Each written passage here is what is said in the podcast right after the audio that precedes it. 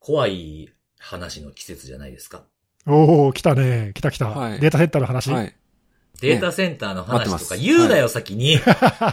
データセンターね。それ、はい違うんすよ。あの、それもうな、何回聞いたかっていう感じだよね。もう、こすりすぎて、もう、な 原型とどめてへんのちゃうかぐらいになってきててね。それね、多分ね、あれぜに聞いたらみんな知ってるよ。そうですよね。いいですね。なんかそれも持ち芸的な感じになってね。あ確かにはい確かいやに。何回やっても受けるもんな。いや、ね怖い話。絶対受けるやつですもん。はい。あのー、え何？ちゃうんちゃうの、今日はあの、あれなんですよ。怖い話をいただきまして。おうあ、うん。いただいた。はい。お便りでいただきました。お、うんマジで？それは聞きたい。おそうそうそう。だからちょっと今日はあの、この雑談パートを使ってですね、ちょっといただいたり、あのー、怖い話をちょっと紹介しようかなと思うんでちょっと、お願いします。はいはい、僕が読ませていただいていいですかね。ははいい、。どうぞお願いします。えーえーリモートワーク開始したてだったんですけどね。えーその日も、翌日のリモートワークに備えて、まあ、ノート PC を持ち帰ったわけですよ。ただまあなんかこう家に帰ってもなんだか落ち着かない。なんかそわそわする。なんか怒ってないか。なんだか嫌だなーっていうもう感じで気になって仕方がないので、ちょっとノート PC を開いたんですね。とりあえずこう重要な社内システムの管理コンソールにアクセスしてみて、異常がないかということを確認してみる。えー何も起きてない。まあ、至って平和な状態。まあ、気にしすぎだったんかななんて思って PC を閉じようとしたとき、ふと気づいたんですね。あれ ?VPN 接続してない。社内から限定されてると聞いたはずなんですけれども、冷や汗が浮かぶ中で、数ヶ月前の同僚との会話がスーッと浮かんできたんですね。社内限定システムだから脆弱性のパッチとか後回しになってんだよなその夜、どう過ごしたかはもう覚えていません。という怖っ。怖い話をいただきまして。怖っ。普通に怖い話じゃないです普通に怖い話だった。か。普通に怖いですよ。普通に怖い話普なんですよ。通にヒヤッとする。なんかオチがあるかと思ったら普通に怖かったよ。ね普通に怖い話でやば。え、それやばいやつだ。やばい。いやでもなんかこういううのって、でも、ないとは言い切れないじゃないですか。いやー、めちゃくちゃありそうじゃないそれ。うん。なんか VPN 接続して繋いでたけど、VPN 接続してなくても繋がってたみたいな。うんいや、だってさ、うん。わざわざ試したりしないじゃん。VPN で繋いでねってなってたら、なしで繋がないですもんね。そうそうそう。んそうですねいやー、怖っ。怖いっすよね。あるあるかもしんないそれそうなんですよ。なんかあの、ね、こう油断してこうポートを開けちゃってるみたいな話前回とかにしたじゃないですか。やったね。うん。うん。それのちょっと発展版というかね、これも見落としてるかもしれへんっていうので確認が必要なね、VPN でテストして繋がったから OK だって、VPN なしで繋いで OK かどうかっていう、そっち系のテストしてへん可能性あるもんなと思ってね。いや、それさ、俺自分だったらもう冷や汗ダラダラだよいねや。、そうですよね。やばって感じで、一瞬でなんかこうね、さーっとくるよね、それね。そうですよね。いろんなことが浮かびますよね。なんか、あ、ログいっぱい確認しなあかんのかなとかね。そうそうそう。もうすでにやられてるんちゃうかみたいなね。そっからだもんね。しかも管理コンソールで数で繋がってるって影響範囲多分だいぶでかいもんね。それは怖い。それは確かに怖いね。怖い話やわ、と思ってね。いや、それなんかまさにあれだね。何回か前に辻さんが、辻さんだっけ ?BOD の2302のさ、はいはいはい。話をした。まさにそういうことだよね。その、そうそうそうそうなるほど。ね、外部からのその管理コンソールへの直接アクセスをね、連邦政府が禁止しましたっていうさ、うんうんうんうん。いや、まさにそういうことが起きるからだよね、多分。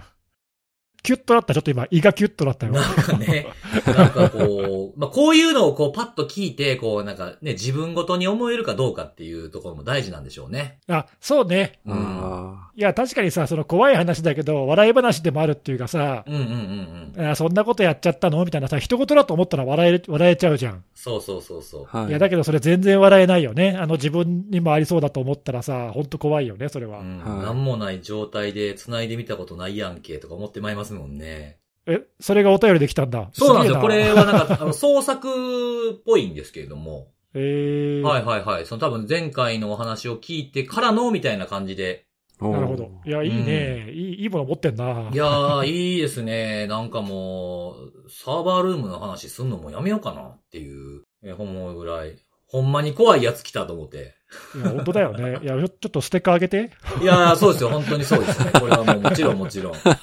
えはい。ーはい。まあ、そんな怖い話もありながら、今週もね、他にもお便りがはい来。ておりまして。はい。なんでしょえー、まあ、今回というか、その前回かな、その185回のやつですね。今最新に公開されてたやつですね。この1個前の回でですね、ちょっと私がやらかしてしまいまして、お、何やらかしたはい、あのー多分30分ぐらいだったと思うんですけど、タイトルが空になってたっていう。ああ、公開した時ね。う。ああ、あ俺も、あの、公開直後に見たらさ、あれ？と思って、そうなんですよ。あの、185回スペシャル。スペシャルって書いてあった。なってて。いや、今回はそういう回だろうかと思ってさ、違う俺。違う違うんですよ。え、なんかすげえ、特にスペシャルが強えと思ったんだけど。すげえスペシャルじゃないですか。185回スペシャル。そう、すごいすげえ、なんかすげえぞ、今回と思って。これはこれでええかもって思ったんですけど。いや、思った思った、俺も。うん。ありだなと思った。おもろいなっって思ったんですけど、いや、それあれね、あの、ミスで、た。ああ、そうなの？はい。あの、お便りもちょっとその短い間に確認してくれた、まあ、更新されて見られたんだと思う、更新がチェックされてね、見られたんだと思うんですけど、もしかしてスペシャルだけは自動的につくようになっているのでしょうかっていう。ああ、じゃあ気づいた人いいるんだ。うん。ええすごいな。そうそう。あれはあの、過去の、一個前の回とかから全部コピーして、いらんとこ削ってっていうのをしてるんですよね。ああ、なるほど。はい削るだけ削って足すの忘れたわけね。そうそうそう。なるほどあと、小ノートのところとかやって、で、タイトルは大体いつも最後につけるんですよ。ああ、やりそう、やりそう。うんうん。で、そのスペシャルを埋め忘れて、あの、更新したの。前にさ、なんか、小道とだったか、なんだったか忘れたけど、なんか前回のままになってたやつあったよね、一回。あ、ありましたっけ？あったあった。俺が言ったらすぐやべえ直そうって言って直したじゃん。貼り付け忘れかななそうそうそう。なんか前のやつがそのまま貼ってあったはいはいはいはい。あ、違うわ。違う、あれだ。あの、ショーノートじゃなくて、チャプター？チャプター、チャプター。ああ、はいはいはい。はいはいはいはいあれが、そう、前のやつがコピーされてたんだな。そうそうそうそうそう。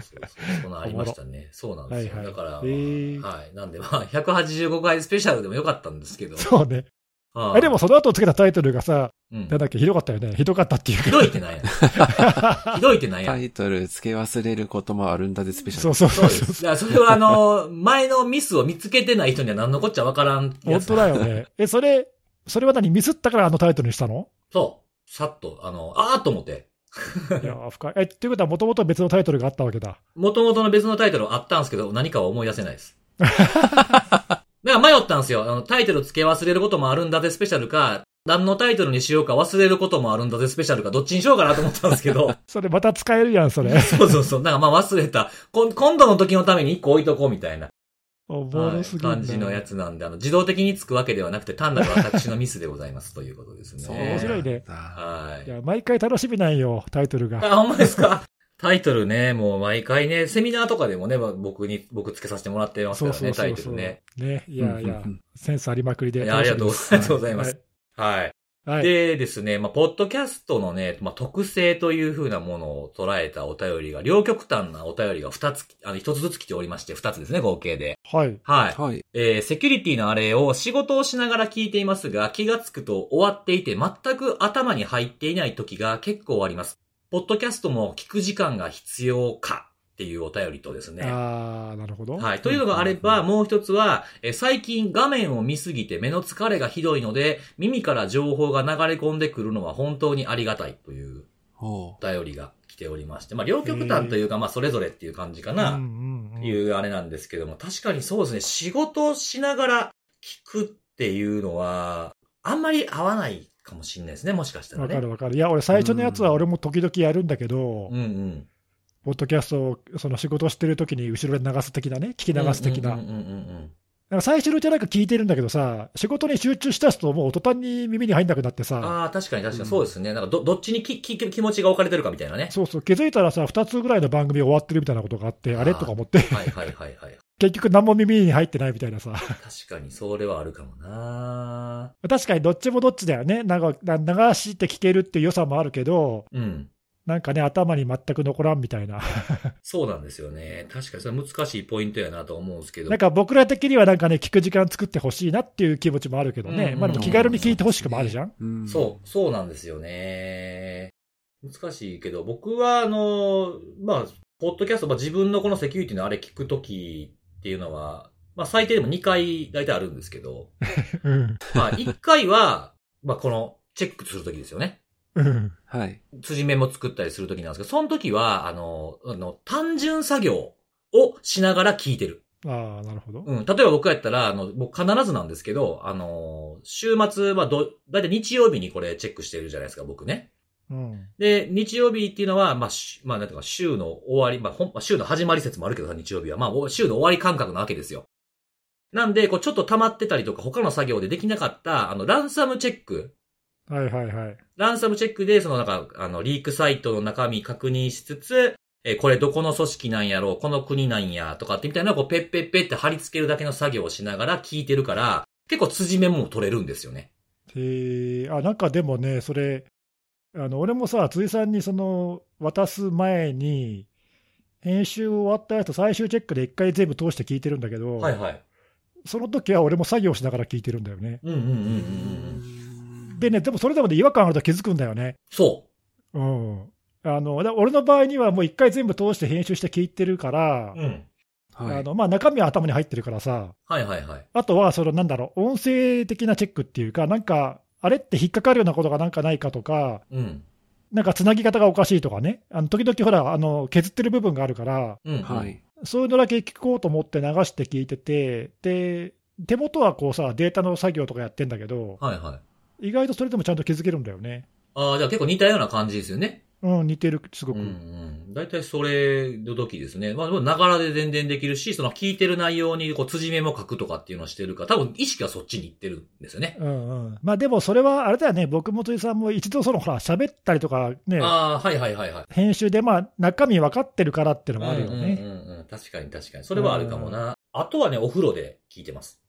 そうなんだ。あ中身分かってるとも何何回も聞いてんのね。あのね、でもね、あの、いや、その、2回目以降に気づくことってあるんですよ。わかるよ、面白いもんな、このポッドキャスト。面白いあ。。うんうん味わい深いですけど。自分たちで言うと。いや、なんかね、こう自分でこう、なんか、なんていうの、この、今、収録してる時ってね、ほとんど初めて聞くじゃないですか。その、その、例えば、看護さんが喋ってる話、ネギさんが聞いてる話は、初めて聞くでしょ、僕僕は。うんはいまあそれはおお互いそうだよね。そうそうそうまあそうですね。で、はいなんか、どん、今日の話こんな感じですみたいなあことしか言わないじゃないですか。収録前って。うん。で、初めて聞くから、初めて聞いた時の返しをしてるんですよね。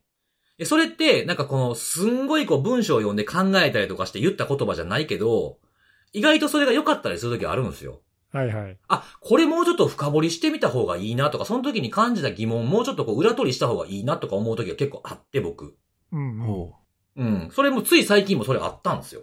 おううん。あの、前回のやつのやつを聞いてて、あの、名古屋港の話あったじゃないですか。うはい、ありましたね。うん。なんかあれの一番、こう学びがあるんじゃないかポイントみたいなものって、やっぱりバックアップどうやって戻したんやろうっていうあのスピード感みたいなのって、うん、はいうんうんいや、めっちゃ大事なことちゃうかなってこの間聞いてて思って。そうだね、はい前回もでもまあなんかそういう話も収録でちょっとしてたよね。そうそう言ったんですけど、でも、いや、これほんま大事やでって思ったんですよね。うんうんう。うんん。とかね、そういうのがあるんでね。あなるほど、聞き直して見つかることもあるわけだ。うんあるあるうん。そうなんですよ。あんまりね、こう負担にならないようには聞いていただきたいなとは思いますけど、いやまあそうです。ね。はい。うん。はい、まあまあ、あの別にさ、聞き流してさ、何も残んなかったなと思ったら、またちょっと間置いて、また聞きゃいいんだよ。そうかも。そうですねそれもいいかもね。何回でも聞き流してくれればいいんじゃないですか、確かにそうですねそうですね。なんかこう、急いで聞かなあかんっていうようなもんでもないと思いますしね。そうだね、はいそうそう。うんうんうん。そうそうそうそう。ははいい。で、最後ですね、質問が来ております。おおはいー、なんでしょう。なんかあのー多分話した中で出てきたキーワードに引っかかったなと思うんですけども、あのー POC とエクスプロイトは何が違うのでしょうかあなんかそれ、なんだっけ、動画で取り上げたな、昔みたいな話だっけ？そうそうそうそうそうそう、そういうなんか、はいあのはいはいはい。日本語に聞こえないとかっていうところからの話で、そういう用語説明したよねっていうところで、これ、そうだね、専門用語の解説を昔やりましたな、はい。みたいな。なんか、自分はこう捉えてるとかみたいな話を多分ネギスさんと僕ととかでしたと思うんですけど、はい、え、何が違うんですか？僕、これ僕定義ですけどね。えどうぞ。はい。 PoC は、あの、実際に、あの、まあ、シェルを取ったりとかっていう悪用みたいなところまでできてなくても POC。うん。うん。で、エクスプロイトって書いてると、もう攻撃コードなので、実際にシェルが取れるとか、まあ、何かしらその、実害を与えられるようなものまで作られ、作り込まれてたら僕はエクスプロイトっていう捉え方してますね。なんか俺ちょっと前、その動画を解説、まあ動画見直しゃいいんだけどさ、うんうんうん。なんて自分で言ったか全く覚えてないんだけど、なんか確かさ、その辻さんはそういうその程度の違いで区別してたけど、うん。俺はなんか範囲の違いで区別した気がするんだよな。い範囲？や、なんか俺はだからエクスプロイトコードっていう方がすごく広い、うんうん全体を包含するような概念で、うん。うんうん。うんうんうんプルーフ・オブ・コンセプトっていうのはその概、その概念を実証さえできればいいっていうか、ごく狭い範囲のコードを言うみたいなことを言ってたんじゃなかったっけな。だからこう、範囲が狭いか広いかみたいな。POC も exploit といえば exploit だけど、うんうん。はい。できることがものすごく限られてるじゃない。はいはいはいはい。そうですね。うん実際にそれを悪用できるかどうかっていう、そのその悪用したその先のことを考えてるわけじゃなくて、うんうん。あ確かにこれは悪用できそうだっていうこのことさえ実証できればいいだけなんで、だし、まあ、場合によったらその何、その先を見せたくないというかさ、本当に悪用までできてしまうものは公開したくないけど、でも悪用可能なことは示したいっていう、ギリギリの線を示したいわけだよ、どっちかっていうとさ。ということがあるから、まあ、ごごく制限されてるわけじゃん。はいはいはい。なんで、まあ、そういう意味では、まあ、ちょっと近いのかもしれない、辻さんの言ってるのと近いのかもしれないけど、まあ、範囲が狭いよねみたいなことをなんか言った記憶があるんだけど、ごめん、違うことを言ったかもしれな。ないなるほど。うん。だからこういうことができますせっていうのと、いうのがポッポック POC で、こういうことできますせまで行っちゃうの、こういうっていうその実害のところまで行くっていう、まあ、た確かにそれも範囲っちゃ範囲やな。まあなんかね、まあ、そういう違いかなみたいな、まあ、まあそんなに明確ななんか差はない気はするんだけどうんね。私もなんかどっちかっていうともうごっちゃになって、もうなんかす好きなように使ってるみたいなイメージが特にそんなに使われ方を見ても、あんまり明確にその辺を意識して使われてる感じはしないけどね。そうですね。なんかあの本当に悪用ってまでいかへんけどエクスプロイトって言って紹介されてるコードもありますもんね。うんうんただまあね、あの一般的には、あのプルーフ・オブ・コンセプトを、例えば脆弱性を見つけたベンダーとかが、それを実際にこれ悪用可能ですよっていうのを示すたびに、POC をまあ公開して、で、それをもとに攻撃者がエクスプロイトコードにそれをまあ発展させて、悪用しますっていうような、なんかそういうシナリオで語られるケースが多いんだよね。なので、だから実際にそうやってその観測されるような悪用されるってところまでいったものは、なんか POC がそのまま観測されましたとは、なんかあんまり言わない気がするんだようね。んなんかね、こう、セキュリティのこういう仕事、まあ、脆弱性を扱うような仕事をしてもね、長らく経ちますけど、なんか、僕が知らんかっただけなんかもしれませんけど、僕がその仕事こういうのを始めた頃とかって、そういう攻撃行動とかにまつわるものを POC って言ってましたっけっていう感じなんですよね。ああ、まあ途中から言い始めたかもしれないうんね。なんかエクスプロイトコードってすごいずっと聞き、もう学生の頃から聞いてた言葉なんですけど、POC って仕事し始めてちょっとしてからなんか、え、何そ、何それって思ったのがね、なんかちょっと記憶にあるんですよね。うんまあ概念実証っていうこと、概念自体はその別にね、セキュリティの分野に限らないから、うんうんうんうん。まあなんか、どこから持ってこられた話なのかもしれない。ちょっと俺も確かに明確にどこから使い始めたか全く覚えてないけど、こういう、なんか後から、なんか元々知ってたものを、なんか言い換えたような後から出てきた言葉が出てくると結構混乱するんですよね。まあ確かにね。なんかあの、誤検知と可検知とかね。ああ、まあその辺も微妙なニュアンスだよね。そうそう、可検知って昔言ってなかったよな、みたいなね。うんうん。まあ大体その辺って日本語に直すとわけわかんなくなることが多いね。はい確かに確かにそうですね。そうですね。うんうんうんうん。まあそんな感じで僕らは思ってますということですね。はい。ということでお便りは以上なので、はい今日もセキュリティのお話を。していこうかなと思うんですけれども、えー、じゃあ今日は看護さんから行きましょはい。じゃあ私から行かせていただきます。今日はですね、なんかちょっとびっくりしたんですよね。あの今週、結構あの、日本語のニュースでも、あの、マイクロソフトが、まあ、マイクロソフトがというか、まあ、マイクロソフトのサービスに対して、あの、中国に関係するような、そういったグループが不正アクセス、まあ、サイバー攻撃を行ってました、みたいな、う。うんうん。まあ、そういった報道、まあ、記事っていうのは結構出ていて、うん。はい。今日はちょっとそれを取り上げようかなと思ってるんですけど、うん。ええあのー思ったよりいろんなところを取り上げたなっていう印象でして、えええまあ、ちょうどね、あのー時期的なものだったのかもしれないんですけども、まあ、ただ、まあ、それにしても結構日本語で取り上げてる記事多いなっていうのが、まあ、直感的な、はい、印象だったんですが、なんかあんのかね、そういうね。どういう場合取り上げるのか、なんか基準があるのかな？意外、意外って言い方はちょっとあれかもしれないですけども、あの、なんかね、ねあのー触れるものがあったのかなとかちょっとわかんないんですけど、うんはい。まあ、中身としては、マイクロソフトが、えー提供している、まあ、いわゆるあの、クラウドサービスですよね。マイクロソフト365。あの、その中で、あの、メールに関係するサービス、outlook.com とか、Exchange Online の、まあ、あの、OWA 経由で利用するものとか、まあ、そういったものに対して不正アクセスが起きてましたという、まあ、そういった話で、まあ、時期的には2010、あ、ごめんなさい、2023年の6月16日に、あの、まあ、実際に報告を受けて調査して、で、まあ、だいたい1ヶ月ぐらい前から、まあ、そういった不正アクセス行為が行われていましたというところだったんですけど、なんか、やっぱりクラウドサービスのこの手の不正アクセスの話聞くと、利用している組織側に、まあ、起因した不正アクセスっていうんですか？なんだか、あの、認証情報の、まあ、管理が甘いとか、えー、まあ、どっかで漏れたものをそのまま使ってしまったとか、二要素認証を使ってないとか、なんかそういったことに、まあ、起因するインシデントって結構見かけることがあって、まあ、今回はまあ、その流れなのかななんていうのは、なんかタイトルから勝手にそう、最初は想像してたんですけど、まあ、中身見ていくと、まあ、どうもそういう感じではなくてですね、で、思ったよりも、まあ、技術的に、まあ、難しいというか、高度なというか、あの、まあ、単純な攻撃ではないという話、かつ、あと現状出てる情報だけだと、まあ、外見えからすると全貌がようわからんなっていうところもあってですね、今後のまあ、まあ、続報が出てくるかわからないんですけども、まあ、内容とかも、まあ、しっかりトレースしていく必要がある、まあ、そういった事案なのかなっていうのは、あの、見ていて思ったんですが、具体的には、あの、不正アクセスの被害にあったのは、まあ、非常に少数だっていう話でマイクロソフト公表していて、まあ、25ぐらいの組織が、まあ、影響を受けたというふうに、あの、報告をしていて、まあ、その中に、まあ、アメリカの、えー国務省とか、商務省とかの、えーまあ、メールアカウントなので、まあ、長官とか、まあ、そういった交換とか、まあ、そういった方が影響を受けたというふうに見られているなんていうのも、まあ、報道なんかでは出ているんですが、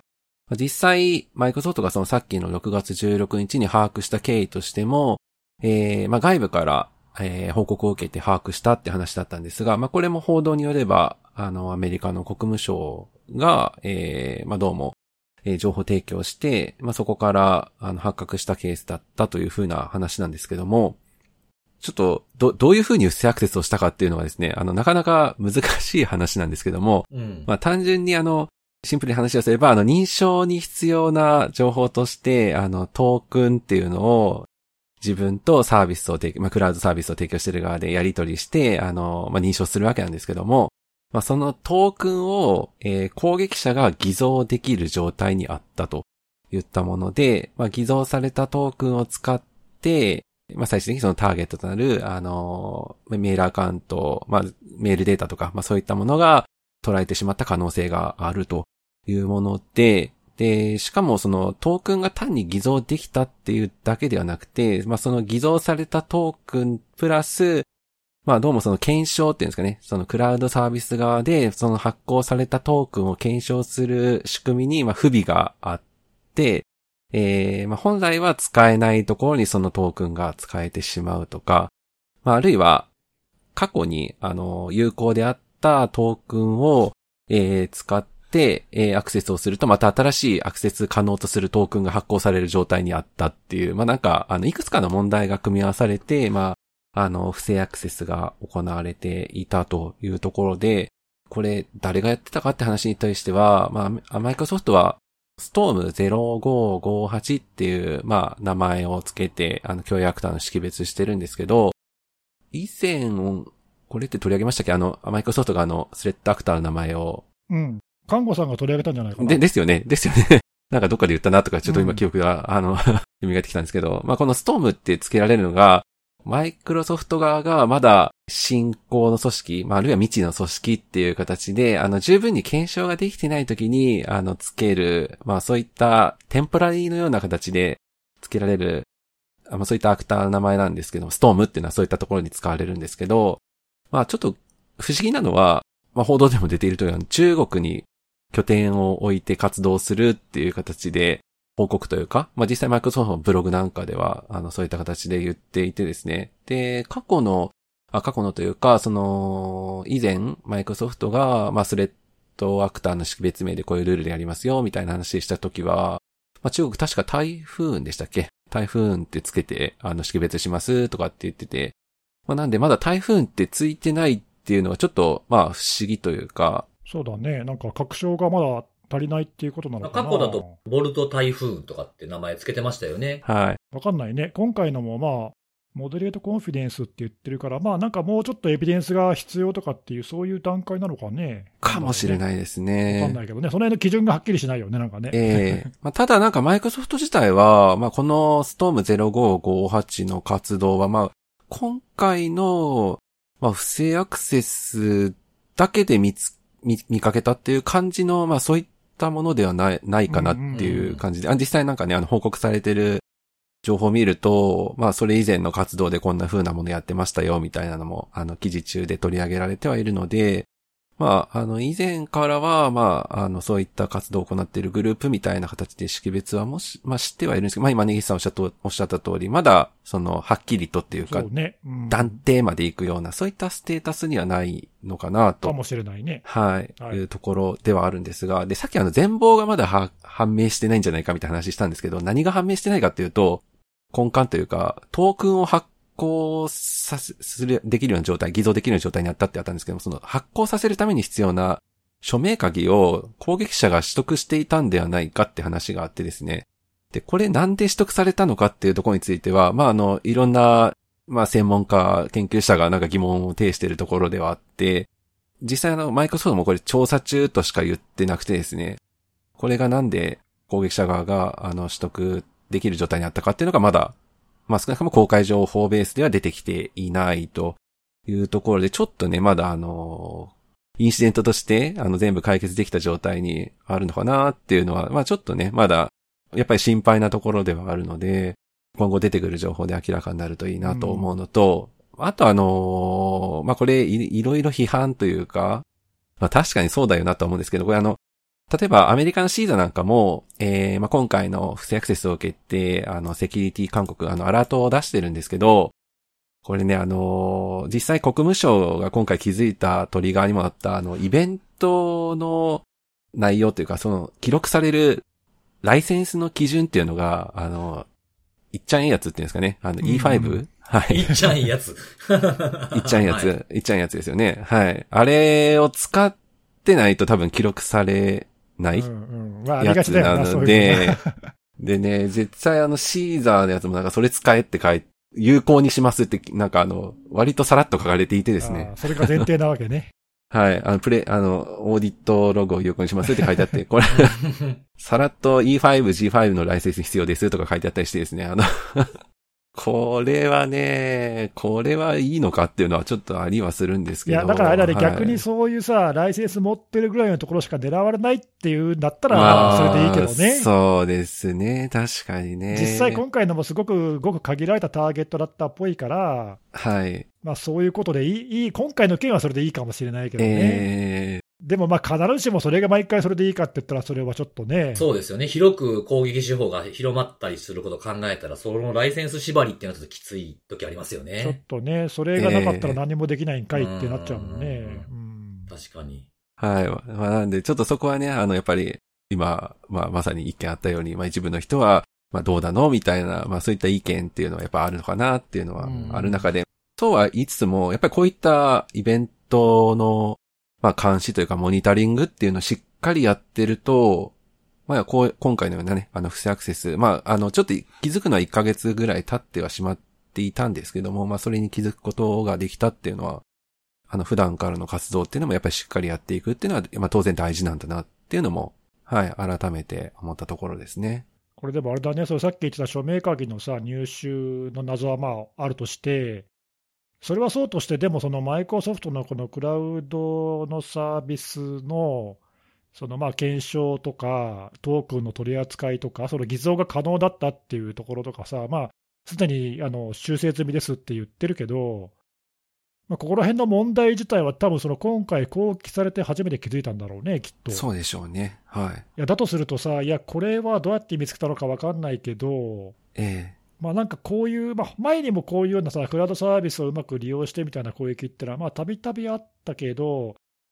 いや、なんかちょっとこういうのを見つけることができる、こう、なんていうか、スキルというか、リソースというか、はい。そういう技術を持ってて、まあ、しかもその、ねまあ、修正される前に実際に攻撃に成功してるっていうのが、そうやっぱちょっと、ね。とはいうん怖いよね、まあ、実質ゼロデーだもんね、これね、だからね。そうですね。はい。うんまあ、広く一般に使われてる製品とかじゃなくてよかったなっていう感じだけど確かねに。そうですね。まあ、でもとは言っても、その今回ね、ターゲットはごく一部だけど、MS のこのクラウドサービス自体はもう世界中で使えてるからさ、えだからこういう手法が、まあ、あの万が一その、広く使われたりとかする可能性があったら、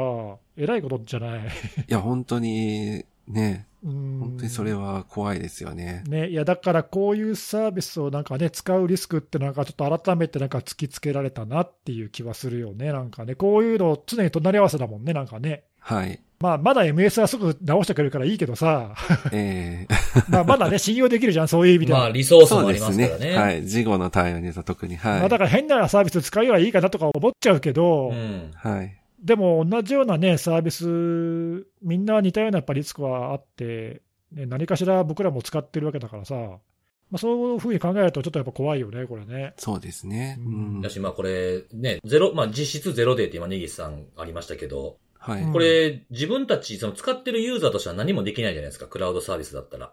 緩和策の実施とかそんなもんないわけじゃないですか。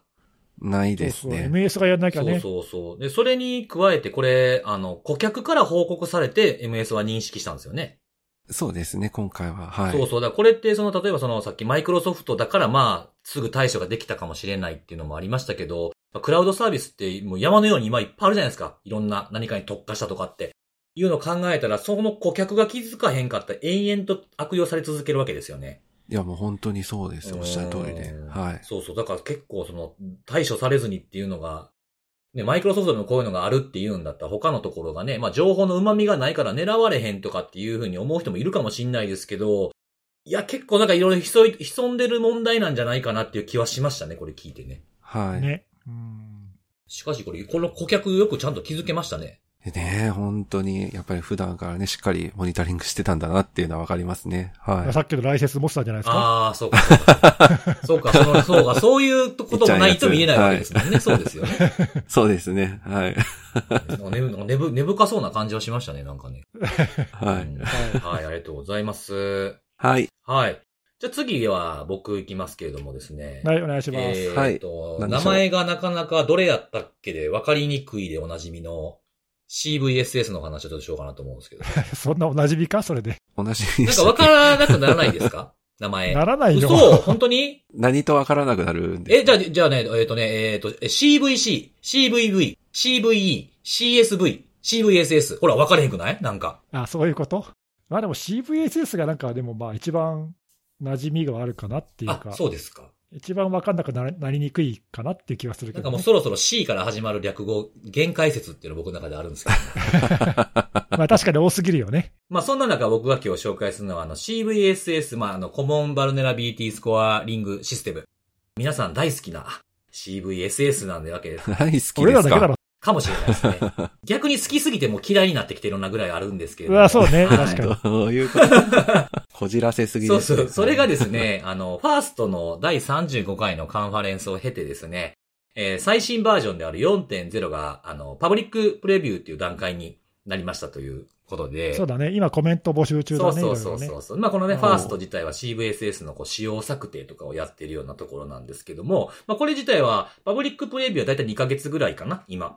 で、2023年今年の第4四半期に、まあ正式リリースされる予定ですというふうに言われているものなんですけれども、まあその内容をちょっとこう、今のパブリックプレビュー段階のものを見てきたんで、その、まあ今3点、今使われてる1でしたっけ？との、えー差分というか、どこが変わったのかみたいな話をちょっとしたいなと思いまして、ほうほうほう。まあこれあれだよね。この、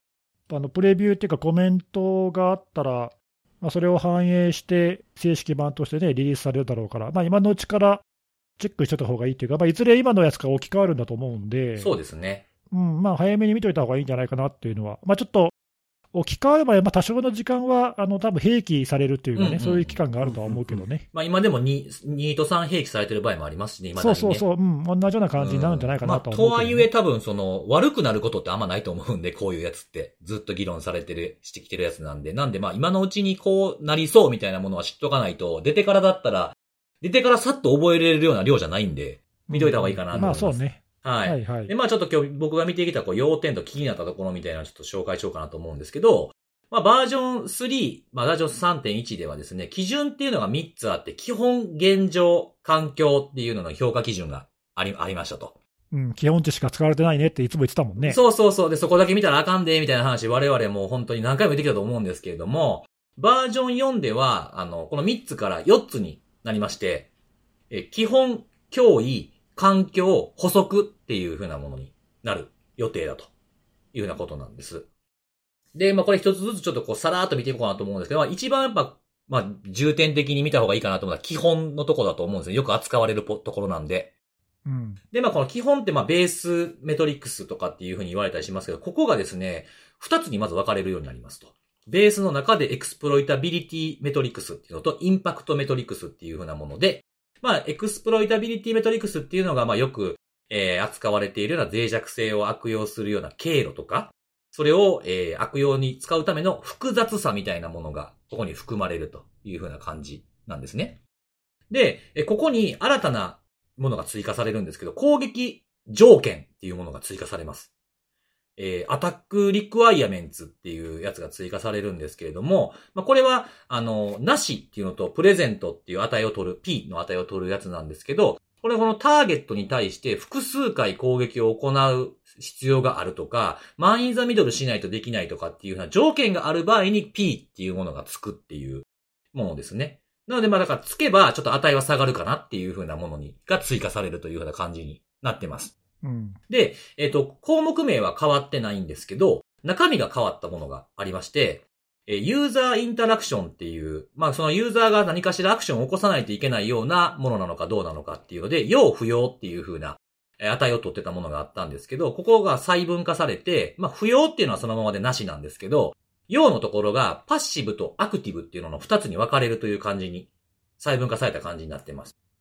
で、まあ、パッシブってどんなんかっていうと、例えばストアド XSS とか、えー CSRF みたいなものが、まあ、パッシブになって、アクティブなものは、ユーザーがアクティブに、まあ、特定の方法で、まあ、こう脆弱なアプリケーションをロードしたとか、ウェブアプリに、こう、特定の文字列を送るみたいな、まあ、リフレクションクロスサイトスクリプティングみたいなものとかが、このアクティブに入るっていう風な感じですね。で、あの、この基本の中には、これまであの、脆弱性のあるこういう、まあ、製品とかコンポーネントへの攻撃の影響範囲を評価するもので、スコープっていうものがあったんですけども、ここがなくなりましたと。スコープが廃止されたというもので、その代わりにっていう風なもので、ものっぽいものでですね、ついたやつが、えー追加されたというか、変更されたものがあって、えーそのベースのとこには機密性、完全性、可用性って、まあ、いわゆる CIA っていう風な影響を図るようなものがあって、これはさっき言ったその、インパクトメトリクスですね。ベースメトリクスの2つに分かれたうちの1つに入ってですね、ここで結構変更の大きなポイントになるんですけど、えー CIS に影響があるかだけじゃなくて、その脆弱性のあるシステムに対しての影響と、その周りの、まあ、後続システムみたいな書き方してましたけど、他のシステムへの影響があるかないかっていうのを測る値が追加されました。なので、単体のものと、その単体から得られた情報が他のものにも使えるとか、この単体のものがやられると他、このシステムを参照しているものが影響を受けるとかっていう風なものの、えー値を追加するっていう風な形になってるんですね。例えば、えっ、と、機密性で言うと、VC っていうものと SC っていうものが追加されて、まあ、V はバルネラブル。で S は、サブシーケントっていう、あの、値が取るようになりましたと。ここ結構ですね、計算するときに、えっ、と、大きな影響がありまして、さっき言ってたその Attack Vector とか Exploitability Metrics の中に含まれるような経路とかいろいろあるじゃないですか。それを最高の値にしていって、で、その環境のその影響を受ける、えーと C とか I とか A っていうものを全部 High にしても、他のシステムに影響を与えないっていう風にすると、最大値で9.32までしかいかないようになってました。なので、後続のシステムというか、周りのシステムに影響がなかったら、単体でどんだけインパクトがでかくても、これまでみたいに10.0にはならないってことなんですよね。で、まあ、10.0になるとなると、そのさっき言ったみたいな、その CIA をすべて、あの、他のシステムにも影響がある。例えば盗んだパスワードが他のところで使えるとかですね。そういったものがないと、最大値の10.0には、その脆弱性単体として見てもならないっていうふうなところが結構大きな変更なんじゃないかなっていうとこですね。で、あと、えっ、ー、と、まあ、ベース以外のところで言うと、変更があったのは、脅威っていうところなんですが、これあの、前で言うとこの現状値って言われるようなところなんですけど、他の昔は3つ、えー、扱う値があったんですけども、1つの値にまとめられてしまってですね、攻撃、えー、コードとかがあるかないかみたいなところの成熟度を測るっていうところで、未定義なのかとか、えー、概念実証ができるのか、報告がないっていうふうな、すごく単純なものに変更されるというふうなものになっていました。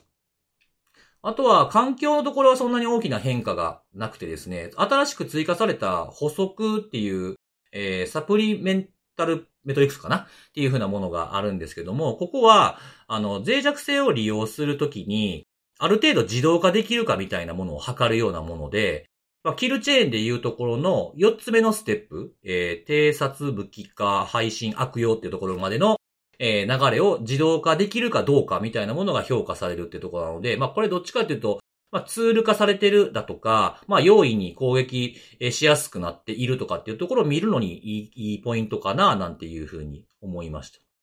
大体僕が見た中で、あ、ここは結構知っておいた方がいいなと思った大きな変更は以上なとこですね。で、まあ見てみて思ったんですけど、まあそこまであんまり複雑にはなってないなと。あの、結構複雑になっていきそうな印象があったんですけど、結構値が削られたりとか増えてるものもありつつも、まあちょっと前よりかは分かりやすくはなったけれども、ただまあこれまで通り、その脅威の部分っていうのを自分たちでなかなか探すの大変なことにはあまり変わりないので、まあ、今回の変更でっていうところで言うと、さっきのえー、マックスで単体だったら9.3しかいかないんだっていうことぐらい分かっておけば、まあいいかなっていう風な感じではありましたね。はい。そんな感じでございます。まあ、多分これその、まあ、シグを構成しているメンバーでさ、いろいろ検討して、まあ、叩き台としてまずこれ、パブリックで出したんだと思うんだけど、うんまあ、おそらくそのこれまでのその2とか3とか、まあ、3.1までの中で、いろいろ批判されてる部分を、まあ、意識して対応してきたんだと思うんで、まあ、そういう意味では良くなってると思うんだけど、そうですね。うんただ、まあ、あのここでも議論したかもしれないし、まあ、僕らも結構セミナーとかでも喋ってるけど、結局その、これまでのその CVSS の問題って、その基本値だけが一人歩きしてしまって、そのまあ本来はその状況とか、えー、各その組織の環境とかに応じて、まあ、あの動的に変更してリスク評価をしていかなければいけないという運用面の課題だと思うんだよね、主には。うんうんうんうんそうやってその動的にやっていかなきゃいけないっていう部分をどうするかっていうのが、まあ、多くの組織でなかなかうまくできていなくて、結局、その基本値が高いか低いかだけで判断するみたいなことになっちゃってるっていうね、そういうなんか、看護さんだけな、なんか硬直化した脆弱性の対応は良くないみたいなことをどっかで言ってたと思うんだけど、まあ、だからそういうのにつながりやすかったと思うんだよね。うんうんうん、で、今回のやつは、多少その辺の見通しがよくはなっているんだが、でもまあ結局、その、今言った部分を根本的に別に解決してくれるわけではないので、うん、そのまあ、スコアに対するなんか納得感はね、多少は良くなるかもしれないけども、まあ、結局のところさ、鉛筆なめなめ、こう、ああだこうだやって計算して、その計算式にどれくらいその意味があるかっていうかね、その根拠があるかって言われたら、まあ、なんとなくもっともらしいかなっていう説明しか結局はできないわけで。そうですね。うん。うん、だまあそれに対して、じゃあ、今、本当にその優先順位はどうなんだみたいなものに対する答えを出してくれるかというと、なんかそこはそんなになんか期待できないのかなっっていう感じはあるけどね。そうですね。うんまあ、だから、それよりは、その前にここでも言ったかもしれないけど、ね、SSVC みたいな、同じようなその判断はするけど、スコアを出すんじゃなくて、最終的に今すぐパッチを当てなさいとかっていう、そのアクションを導き出すっていう方が、なんかシンプルで分かりやすいような気がする、同じことをやるんだはいはいはい。ったらねあ、の、決決定義のやつですよね。今おっしゃってたやつっていうのはね。うん結局、スコアが高くて、じゃあこれどうすればいいのっていうことは言ってくれないので、うん。うんなんかそうすると、なんかあんまり変わらないような気も、なんか批判したいわけじゃないんだけどさ、僕らはそれこれにどう向き合っていくんだろうなっていうのが、ちょっと今から。そうですね。あの、いろんな変更点があって、なんか、いらないものがなくなったなとかと思う部分もありつつも、やっぱり、まあ結局スコアリングのシステム、脆弱性のスコアリングシステムなんで、今何すべきかっていうことを、この数字に依存しない方がいいっていうのは今まで通り変わらないなっていうのは思いますし、そうそうそう、見通しが良くなる点はあの歓迎するとして、あんまり期待しすぎても良くないのかなっていう感じで、なんかそれも、この、まあ、これが別に、ファーストのこの CVSS を策定してる人たちに聞いたわけでもないし、誰がしてるのかもよく知りませんけど、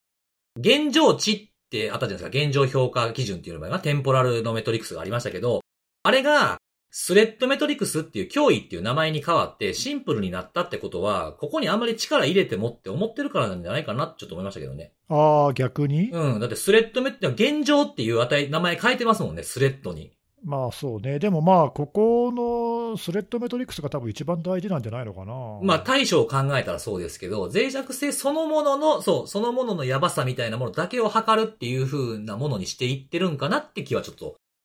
見てて思ったか、まあこれは感想ですけどね。うなるほどね、ん。そうそうそうそうそう。っていう風に思いましたね。なかなか難しいね、こういうのってね。まあでもね、こうやって見て知っとく必要はあると思いましたね。やっぱり。あのまあ、なんていうかね、こういうのって結局、その基準っていくらでもででち上げられるんで、え言い方悪いけどさ、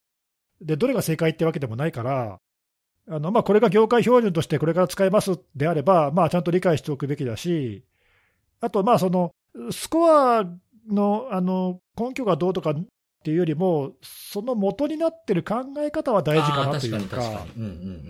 なぜこういうあの計算手法にしたのかっていうね。そうですうねん。まあ、そこはいろいろその今の自分たちが直面しているリスクを考える上で、この脆弱性はこうだからこうすべきみたいなのを考えるその根拠としてはね、まあ、役に立つかなとは思うので、まあ、あんまりスコアそのものに一喜一憂するというよりは、考え方を学ぶという方が、ああ。なんか建設的な気そうですね。がするけど、なんか僕もその脆弱性に関するこう問い合わせというか、これってどうなんですかねみたいに、まあ、仕事の中で聞かれることあるんですけど、その時にこの CVSS は割と参照することがあるんですよ。でもこの数字の部分、まあ、スコアの部分っていうのを伝えるってことはあんまりしなくて、うーん、はい。やっぱりこれはそのいろんなところがこうつけるじゃないですか。そのまあ、これを許可されてるベンダーとか自分の自社の製品つけたりもしますよね、この値をね。そういったものを見たときに、その経路がどうだとかっていうふうなところを見て説明するのに使いますね。これはローカルって言ってるけど、とかってそういうふうなのにこう、これってどっから影響を受けるっていうふうに言われてるんやっけ？とかっていうのの、この一個一個の値をここ気にしてみたりとかして、それで説明に使うっていうのにはやるんですけど、数字はあんまり考慮せずに、そっちよりもこあの、ねうんそそれよりもこの数字を導き出した値の方に僕は結構注目して活用してます。まさにそういうことですよね。はい。これどういうで確定するバージョンがどうなるかはわかりませんけど、そんなにむちゃくちゃ大きく変わるわけではないと思うので、こう、まあ、まあ、おそらくね、うん、多少あのいろいろコメントあって、細かい修正はすると思うけど、大筋はこんな感じなんじゃないのかね、うん多分そうですね。だからさらっとこう見てみてもいいんじゃないですかね、これ。今のうちに見とくといいんじゃないかなと。使わないことはないと思うんで。けどなんかしばらく3点、まあ3.1がようやく落ち着いてきたっていうか、だいたいね、3.1の数字になったかな、うんみたいな感じで、また4がなんか並ぶとなんかそれがまた混乱のもとになるの嫌だなっていうのは確かにね、あって、そういうところもちょっと丁寧に議論してほしいなっていうのはあそうだりますよねね。3ではこうだから4ではこうみたいなね、なんかちょっと扱いが違うみたいあーたまにある、たまな。にある、それ。なんか全然値変わってくるときあるもんな。まあね、2, 2と3.1は結構変わるじゃないですうんか。だいぶ違うよね。はいうん。はい、結構変わって、ね、やっぱりちょっとそこは、やっぱり混乱のもとというか、下手したら、あの、その対応トリアージのところにかかってくるかもしれないんで、場合によっては。ああ、確かに。組織によったらそうですよね。そこも含めた検討はしてほしいなっていうのは思いますね。言えてる確かにそうですね。はい。そんな感じでございました。はい。はい。おーい。じゃあ、えっ、と、最後はネギスさんですね。よろしくお願いします。はい。えっ、とですね、今日は、チェイナリシスというところのレポートの話で、これ前あれかな、辻さんがなんか取り上げた記憶があるんだけど、え本当に？うん今年の初めぐらいかな、ランサムウェアのさ、支払いを拒否するところが増えてるみたいな話を確か、ああ、なんかチェイナリシスならではの話、切り口ですよね、みたいな話かな。うん、うんそうそうう、んなんかその話をしたと思うんだけど、まあ、チェイナリシスってそういうね、ブロックチェーンのあのまあ分析を専門にやっている会社で、でまあ、年に1回のクリプトクライムレポートっていう、そのまあ、彼らが追っかけている、まあ、これは犯罪者が持ってるあのブロックチェーンのアドレスですよとか、これはなんかそのアメリカ政府から経済制裁の対象になってますよとか、いろいろそのマークされてるアドレスを彼らはもういっぱい持ってるんで、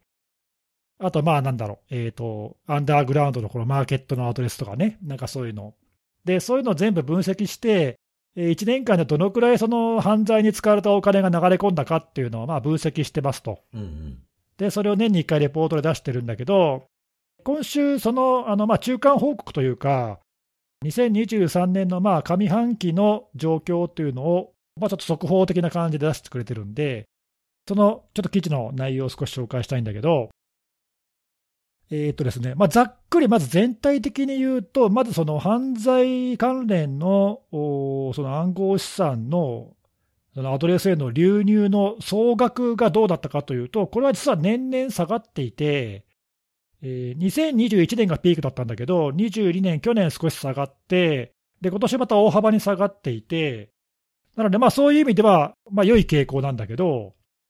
大体今年はね、去年から比べて、まあ、4割から6割ぐらい減少してますと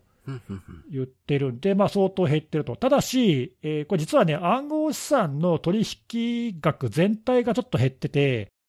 まあ、若干今年はその市場的に少しシュリンクしてるんだよね。なんで、えーと、全体のその正常な取引量も28%減って言ってるんで、まあ、およそ3割全体が減ってる中で、まあ、4割とか6割とか、まあ、それよりもだいぶ大幅にその犯罪関連の取引は減ってるということなんで、まあまあ、そういう意味では減ってると言ってよいでしょうと。まあ、そういう傾向が見られますというのと、でその中でも、えーとまあ今日ちょっと2つほど取り上げたいんだけど、1つは、何が一番その減少してる要因となってるかっていうと、一番大きく減ってるのは詐欺。詐欺。詐欺関連ですね、まあ、いわゆる投資詐欺とかそういうやつで使われるやつで、まあ、これが金額も件数もめちゃくちゃ多いんだけど、これが、えー2023年の上半期は去年から比較して、まあ、めちゃくちゃ減ってると。いうことで、去年の同じ時期に比べると、去年の同じ時期が4.3ビリオンダラーって言ってるから、えーすごい金額だけど、それが今年はお同じ時期で1.0ビリオンダラーって言ってて、まあ、およそ77%減少してますと言ってるから、まあ、相当減ってるよね。かなり減ってますねで。すねう。ん、で、あまあ、そのさっきのね、言ったけど、その市場全体のあの若干縮んでるのもあるんだけど、とは言ってもね、今年は去年に比べると、その暗号資産の評価額っていうか、価値自体は若干上がってるんで、まあ、そういう時って結構詐欺ってね、起きやすいんだけど、まあ、その割には詐欺がかなり減ってますねって言っていて、まあ、これはちょっと理由がはっきり分かんないけど、まあ、そういう傾向が出てますと。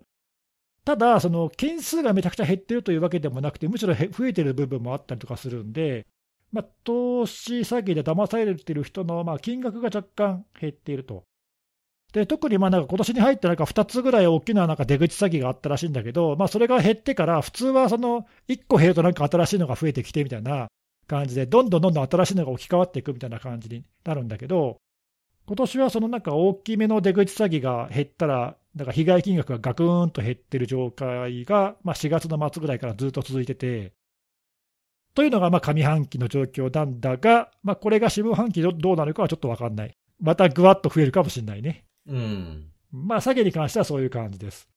で、えーもう一つちょっと大きな特徴が、まあ、実はその全体的には今言ったみたいにこう4割から6割減って大幅に減少していって、まあいいことなんだけど、唯一一つの項目だけが去年よりも増えているところがありまして、まあ、それがなんとランサムウェアなんですよね。ク クイズ来んのかと思ったった。いやいや、まあまあまあ、それはね、みんなわかるでしょうということで。はい。実はね、そのそう去年、そのなんか多分支払いを拒否する企業が増えあの増えたから減ったんだろうとか、あのね、アメリカ政府とか結構キャンペーン大々的に頑張ってるから、それで減ったんだろうみたいなことを、まあ、結構言ってたんだけど、うん。まあ、その反動かもしれないけど、今年はなんか大幅に増えてるらしくて、あら。カテゴリーでいうとランサムウェアだけが大幅増加で、これが去年の同時期に比べると、およそ6割増ということで、相当でかくなってるんだよね。まあ、これ、他のレポートとかでもこういうの似たようなの出てるんだけども、身代金の支払いの金額の、まあ、分布っていうのを、まあ、こうチェイナリスも分析して出してくれてるんだけど、分布で見ると、去年とかと比べると、明らかにその金額の低い方に山が偏ってんのね。なので、少額の身代金支払いがかなり増加してると。いうことが言えるんだけど、じゃあ、だったら総額も減りそうなもんなんだけど、一方で、その少額が増えてるだけじゃなくて、身代金のしろ支払い金額がえらく高いやつも同時に増えてるのよね。ん。なので、二極化してますっていうことをまあ言っていて、単純に薄利多売になったってわけじゃないってことや。そうなんだよね、そうそう。なんで、一部のそのばらまき系のやつとかは、まあ、金額を低くしてでも、まあ、取ろうっていう感じで、少額の身代金支払いが、まあ、どうも増えていると、まあ、あのブロックチェーンの分析だけだから、あの実際がどうかというのはちょっと分かんないけど、まあ、ただそうやっていうふうに見えているんだけど、同時に、すごく金額の大きい部分も増加していて、今までとね、だからだいぶその分布がいびつになっていて、ちょっと傾向が変わっていると。いうのが、まあ、そのチェイナリスのあのブログの記事にあるグラフからはまあ明らかに読み取れていて、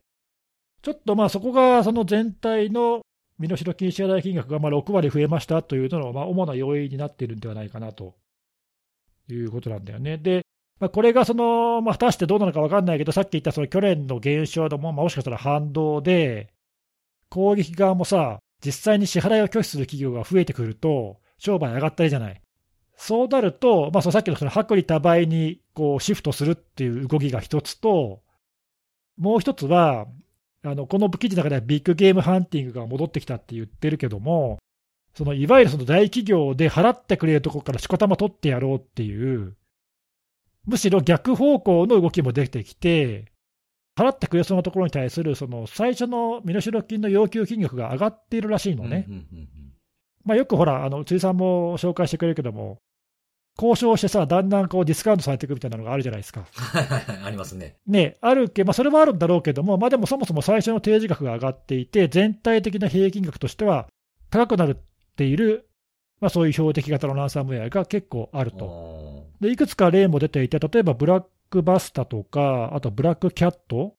全体的なその何中央値的にはそんなに大きくないんだけども、まあ、明らかにそのなんだろう平均を押し上げているような異常値っていうか、めちゃくちゃたくさん払ってる顧客がごく少数ながらいるっていうかね、そういう感じで、まあ、全体の金額をちょっと押し上げちゃってるという、なんかまあそんな風に見えますねということで、ちょっとこれは、その傾向としてはまあどうなんだろうなっていうか、あまりよろしくないのかなっていうか、去年ちょっとね、喜んだのもつかの間というか、そうですね。うん。まあ、実際にその去年までの傾向がね、必ずしもそのなくなったわけじゃないと思うのよ。まあ、その去年の分析で、これちょっと辻さんがその前のレポートの紹介の時に喋ったかどうかちょっと覚えてないんだけど、多分その大きな企業、大手企業を中心に結構対策が進んで、この間のあの名古屋港の例じゃないけど、きちんとバックアップを取得していてさ、うん。仮にランサムウェアの感染は防げなくても、ちゃんとバックアップから復旧して、すぐに事業を継続できましたみたいな、そういう事例も多分おそらく増えてるとは思うのよね。うん。なんで、あのまあ、そういう意味でのいい流れっていうのはおそらくあるんだろうけど、あとまあその法執行機関の取り締まりもまあ頑張ってるから、まあ、以前に比べれば多分増えてると思うんだけど、まあ、一方で、まあ、それに対抗するというか、攻撃者側も自利品になるのを防ぐために、まあ、取れるところから取るとか、まあ、あるいは安くてもいいからたくさん完成させるとか、まあ、いくつかそういうふうにこう手法を変えてきてるのではないかなということで、対応してきてるというかね、そういうのに。まあ、結果、その今年のちょっとそういった被害金額の分布がちょっといびつになっていて、トータルの被害金額が去年よりももう大幅に増えているという傾向になっているのかなという、まあ、そんなところがちょっと読み取れて、ちょっとまあ全体的にはね、そのトータルのその犯罪に関わる暗号資産の取引がまあ減少しているというのは良いことなので、それはね、その業界全体でうまく頑張っていることだと思うんだけど、ランサムウェアに関してはね、ちょっとやや、やや要注意というか、うん。うん。この動きは、結局ね、その全体の被害金額が決して下がってないというのは、ちょっとこれは由々しき事態なので、まあ、あとその、まあ、このブロックチェーンの分析以外にも、まあ他にもいくつかね、そういうあの分析をしているところってあるので、ちょっと他のレポートなんかも見てね、ちょっと動きをちょっと注目したいなというふうに思いました。そうですね。うん。ランサムのその金額で増えてるっていうふうに60%でしたっけ？総額としてですよね。うん。これちょっと僕は聞き漏らしたら申し訳ないんですけど、これ、あの、支払いの件数とかっていうのは数字出てるんでしたっけ？いや、えっ、とね、件数ははっきり分かんなくて、トータルの金額だけなんだよね。なんかその押し上げた、その理由として、そもそもの総数が増えてる、支払い総数が増えてるかどうかっていうのがちょっとし気になったなって思ったんですよね。うん、そうなんだよね。まあ、ただ、件数自体はそんなに多分増えてないと思うんだけど、トータルの金額がかなり増えてるっていうのは、ちょっと気になるよね。うん、なんか繰り返しますよね、なんかね。安くなったり高くなったりみたいうな。ん。儲けが減ったら1個の単価上げるかみたいな感じで動いてんのかなね、なんかまあその辺がうまく対応してきているのか、まあなんなのか、あとまあその、あのなんだろうね、その攻撃者のグループによる偏りは多少あると思うんだけど、うまくいってるグループとそうでないグループみたいなね、はいはいはいはい。まあ、もしかしたらそういう二極化もあるかもしれないんだけどさ、適応してきてるところとそうでないところみたいなね、うんうんうんそういう淘汰が進んで、なんかちょっとうまくこういう、なんていうの、今の状況にマッチするところが生き残って、むしろ稼いでるみたいな。はいはいはいはいはい。ああ。そういうランサムギャングごとにも二極化があるかもみたいなことですね。ちょっとだからそのあたりを少しね、分析して、もしそういうことが起きてるんだったら、そういうグループの攻撃にちょっと注意するとかさ、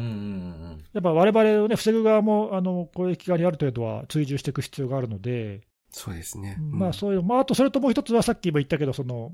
バックアップ取得だろ、なんだろう、わかんないけど、初期侵入の対策だの、まあどんな場合でも必要な地道な対策はやっぱり重要なので、それがもうちょっと進めばね、やっぱり全体としてはだんだんだんだん下がっていくってことはまあ間違いないはずなんで、